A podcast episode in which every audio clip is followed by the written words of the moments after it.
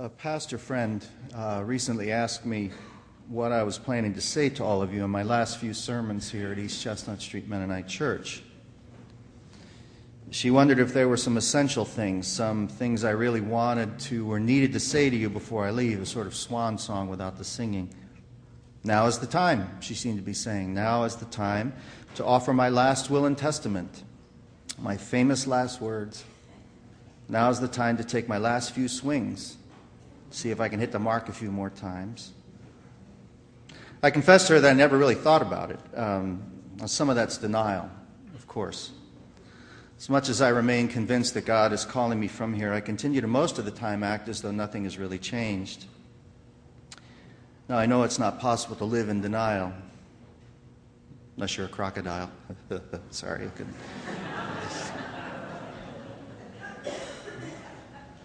Some things, you know, you just can't. What are you going to do? Anyhow, the grief I feel, um, the grief I feel has a real life cause, and it's way too big to be swept under some psychological carpet. Um, I'm keenly aware of my leaving. And keenly is the right word for it. There's a sharp edge to leaving, an edge that cuts not only ties but also hearts. And try as I might, I know my foot dragging cannot change what is unfolding, and truth be told, I don't want it to. Sad as I feel much of the time, I stand firmly on the invitation that God has given me. And so, before too long, we will begin our big adventure in Madison, Wisconsin and it will be good because God will welcome us when we get there. Still, there's enough di- denial in me that it never occurred to me to think about what I want to say to you all before I leave. Um, I've never really felt the need to store up what I hear the Spirit saying in the Scriptures. Um, I've rarely felt as though certain things were off limits, and have never felt that I needed to wait until I was on my way out the door before saying some things out loud. Now, to be fair, that's not um, what my friend was suggesting. She wasn't asking if I'd stored away all the things I couldn't or didn't say along the way, things I then needed to clear out of my sermonic closet before closing the door for the last time. Uh, no, she was asking if I had any final blessings to bestow. Did I have any last gifts, lasting gifts maybe, to pass along to you before I leave? Is there anything precious or important that I want to leave you with? Things that only I can say, things spoken in the voice of love and with all best wishes for you, my dear, dear sisters and brothers. The final X's and O's and little hearts added to the bottom of the long love letter. Well, I'm still not sure I have such a list. Um, maybe it'll come to me. But at a minimum, my friend's question provoked me to think not so much about the content of these last few sermons, more about their tone I've never done this before, but I do know how I want to do it with love, with generosity, with grace, with love. And not just because I love you all, and I do, but more because love seems to me the proper way to end the journey. Love was, after all, where the journey began. So, whatever last words may come to me over the next few weeks, know that they will be spoken in love, that they will be founded in love, and that they are an expression of love. Now, believe it or not, all of that does, I think, have some bearing on the story of Paul's speech on Mars Hill in Athens many centuries ago. Because what strikes me about this speech is the tone. Paul speaks, I think, and I think Peter captured it in his reading this morning. Paul speaks, I think, in the tone of love. Now, let's just admit from the beginning that I'm speculating. Um, Luke's account does not reveal just how Paul was saying what he said. Maybe he was speaking in his Second Corinthians voice, all put upon and sarcastic. Maybe he was speaking in his Galatians voice, all rabbinical and stern, and you ought to know better than to act that way. Luke doesn't say. In fact, we really don't even have Paul's entire speech recorded here. It's a summary statement. Paul likely went on and on for a lot longer, developing his arguments, responding to challenges, making some of those poetic moves um, that he's capable of making. A summary is what we have. But from it, I think, uh, we can detect the tone of love and grace. I hear the Paul of Philippians speaking. Now, notice that just a few verses earlier, Luke tells us that Paul was distressed by the idols he saw wherever he turned. Athens was chock full of temples and statues and shrines and altars and offerings to a whole host of gods and goddesses. And Paul gets all wound up about it. So, where does he go? What does he do? Well, he goes to the synagogues, where, Luke says, he started to argue with the Jews and other devout persons. Then he went to the marketplace and he argued with anybody within earshot. He debated with philosophers, and some thought he was a fool, babbling at them like a baby. And others were intrigued by this new philosophy, this new religion, this weird new God that Paul was proclaiming. And Athenians, Luke tells us, were always on the lookout for the newest, latest worldview. The weirder, the better. And what Paul was telling them was certainly weird. So they led Paul to the Areopagus, Mars Hill, the place where philosophers spread their good news and where they debated and so sharpened their rhetoric and their philosophies. And there Paul spoke. Okay, now, here's where I'm going to insist how about that? Insist that we hear the tone of love in what Paul says. I'm going to ask that we resist hearing sarcasm or aggression or manipulation in Paul's voice. Now, maybe they were there. Maybe we think they ought to be there. He's speaking to pagans, for heaven's sake, people who need to be called to repentance, scared straight, made to feel the weight of their sin, people entirely lost unless they hear and accept Paul's teaching. Extreme circumstances call for extreme measures, so channel your inner Pharisee, Paul. Tell these pagans where to get off and where they're headed. How their only hope is to believe what you tell them. Tell them that God's wrath is coming. Judgment day is near. The fires of hell are burning ever brighter in anticipation of being well fed in the very near future. Give it to them, Paul. Show them who's boss. Mock their faith and their gods and their stupidity and their ignorance. Make them feel like the fools that they are. Make them shake in their boots. Make their bowels turn to water and make them tremble like Jonathan Edwards' fly caught in Satan's web. Shove them kicking and screaming into right belief. Then wipe the dust off your feet and move on. Whew. That was exhilarating. There's something seductive about being right and righteous all at the same time. It's a rush, uh, as in Limbaugh, making sinners quake, pronouncing doom in the end of all things, predicting the future and seeing only a few people saved, proving that God is just and jealous and hard altogether. Never mind John 3:16 and 17. Only the chosen few are going to get out of this alive, and the rest will burn, baby, burn. See what I mean? It's addictive, pronouncing damnation. And Paul was certainly no stranger to it, which is what makes this speech all the more startling and what makes it possible for me to hear only love and grace in Paul's voice. Athenians, I see how extremely religious you are in every way. For as I went through the city and looked carefully at the objects of your worship, I found among them an altar with the inscription, To an unknown God. Now, what therefore you worship is unknown, this I proclaim to you. Where is the outrage? Where is the mockery? Where is the raving? For the life of me, I can't hear it. And Paul speaks gently, persuasively, but gently. He grants the Athenians their religious fervor. He honors their desire to worship. In the parlance of our times, Paul meets the Athenians where they are, and from there engages them in conversation. No antagonism, no prophetic denunciations, no, my God is stronger than your gods. He looks past the idols, it seems to me. He looks past the idols to the ones who worship them and says, I see your passion. I looked around and I paid attention and I noticed all the expressions of your faith, and I have to say, I see how extremely religious you are in every way. The God who made the world and everything in it, who is Lord of heaven and earth, that God does not live in shrines made by human hands. That God is not served by human hands as though God needed anything, since God gives to all mortals life and breath and all things. Mean, here in, in one fell swoop, Paul reveals a God who is bigger than anybody can imagine, a God beyond needing anything from us, including a place to live, a God who's not limited to human made shrines. And you suppose Paul speaks too of synagogues and churches and maybe even Herod's temple.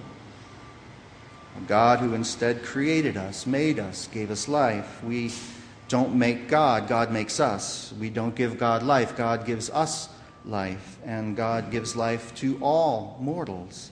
God gives breath and all things to human beings, all the shrines and all the world cannot comprehend this God.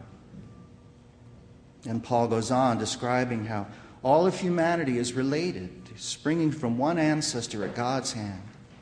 God created the nations and made places for them to live. God set the boundaries and allotted the amount of time given to human life. God created the desire within human beings to search for God, to grope for God, to find God. And here's the greatest mystery of all God is not far from us. Again, Paul honors the religious impulse in Athens and makes clear that that impulse is God driven, God ordained, God born and so is not satisfied until it ends in the God who created that hunger in the first place.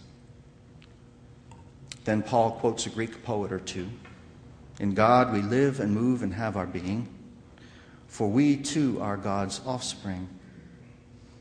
Now, notice that Paul does not distinguish here between the chosen ones and everybody else, the believers and the pagans, the classic us and them strategy of popular Christian witness. No. In God, we all everybody live and move and have our being. Whether we know it or not, whether we believe it or not, whether we like it or not, we all live and move and have our being in God. We are all God's offspring. No wonder then that we're all looking for the same God, whether we know it or not. Now, only now does Paul begin to take a bit of a poke at Athenian religious practice. Only now comes the call to repentance. Only now comes the word of impending judgment. Only now comes the introduction of the risen Christ, the Christ whose resurrection assures all people of God's saving intentions. Only after gracefully honoring the Athenians' religious impulse, and only after revealing a God who's bigger than any human imagining, and only after making clear that every human being seeks the same God, and after revealing that the search for God is born in us at God's own hand, and after making clear that all of humanity comes from God and lives by God's mercy and generosity, and that we are all God's children, and that God cannot be adequately captured in gold or silver or stone or shrine or temple or church. Only after all of that does Paul tell the Athenians what's at stake in all of this.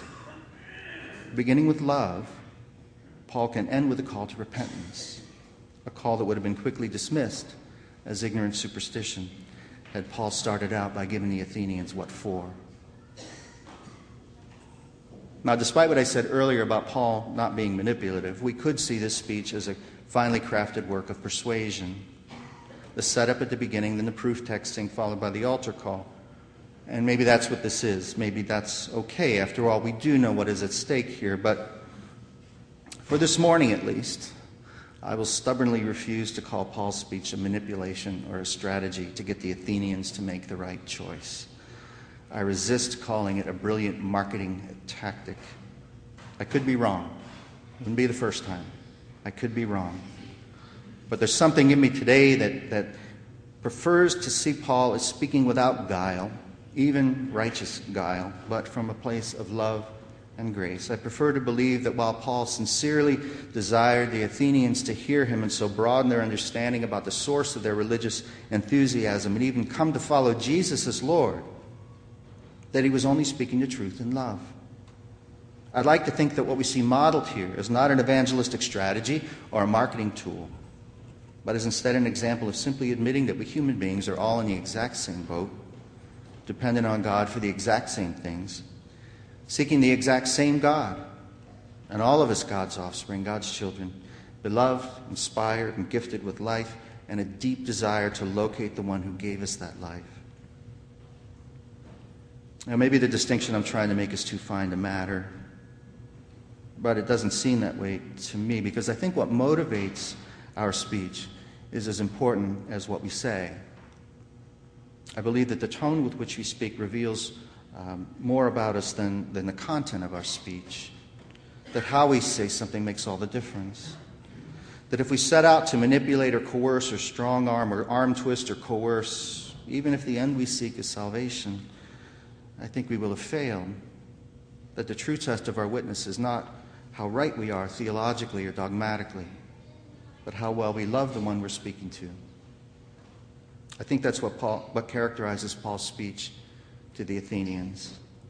under all the clarity of thought and the rightness of doctrine, conviction of belief, there's Paul's love for the Athenians, a love revealed to us in the way Paul speaks, not as to a group of enemies or opponents or even sinners headed for hell, but as people who, like Paul, are lost and seeking a way home to God, offspring of God, and so sisters and brothers whose lives take place under God's loving regard, love that calls them to turn around, to repent, to turn around and follow after the risen one, to turn around, but not in fear of the hellfire ahead, but because of the love of God calling them to God's own self. A word spoken in love, and so a word of love, capable of transforming even the most wayward one. A message of salvation spoken in love, with love coming first, love setting the course, love paving the way, and so bearing witness to the truth of what Paul is saying. Now, this is not what I was taught growing up, but it seems to me so clear now. Theology is important, of course. I'm a seminary graduate, and I'm not afraid to admit it. Doctrine is useful. I know that's true. Confessions of faith are even perhaps essential in assisting communities to speak a common language and establish a common life together. I don't mean to diminish or devalue what we believe and what we say and what we claim about God's work in the world. I'm a Mennonite. And so confess some very specific things about God, things that distinguish me from other Christians, things that I care very much about and that shape the way I live. And I'm perfectly willing to argue the case that my Mennonite way of living and talking and thinking is the most faithful to the life and teachings of Jesus Christ. Theology, doctrine, confessions of faith are important. The content of our speech matters. What we believe matters. If we don't know what we believe, how can we know how to behave? But I still believe that what matters even more is how we believe, how we speak, how we bear witness, how we live, how we love. That, to put it bluntly, in the words of Keith Regier from a Sunday school class earlier this year, to put it bluntly, love trumps doctrine, love trumps theology. As Paul said in another context, though I speak with the tongues of human beings and of angels and have not love, I'm just another noisemaker. If I know everything and speak only the truth, if I have not love, I'm just another loudmouth know it all. Love is what transforms.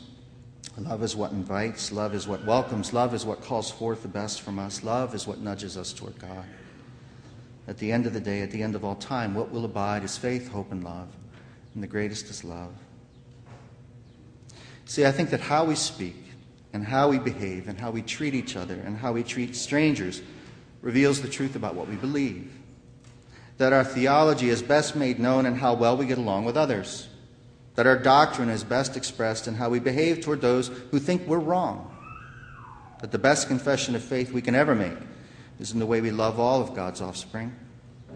That we can have all our I's dotted and T's crossed theologically and still not be transformed to the image of Christ. That it is our love for God and God's love for us and our love for others and God's love for others that will finally bring about the reign of God on earth as it is in heaven.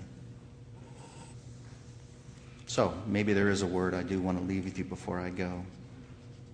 Perhaps it's an unsettling word, um, as it seems to oppose the kind of boundary setting and line drawing and truth establishing that we Christians hold so dear and have come to believe are so important.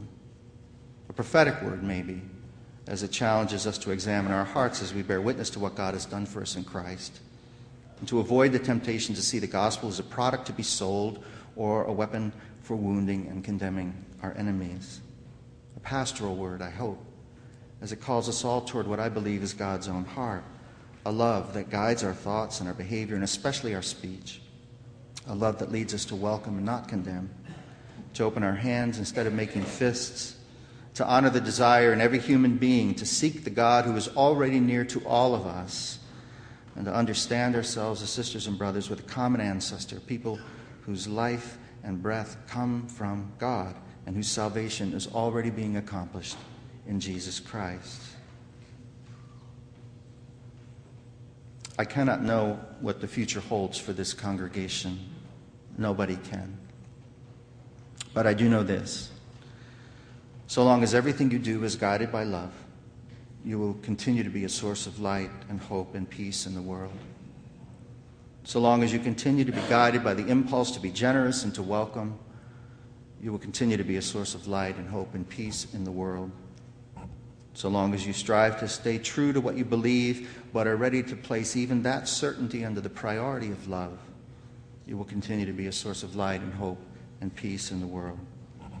So long as you remember that everything you are, and everything you have, and everything you will become is a gift from God, and all of it to be shared in love freely and with abandon, you will continue to be a source of light and hope and peace in the world. As God's offspring, and with God's help, may you find the way to ever greater faithfulness and love. May God make it so. Amen.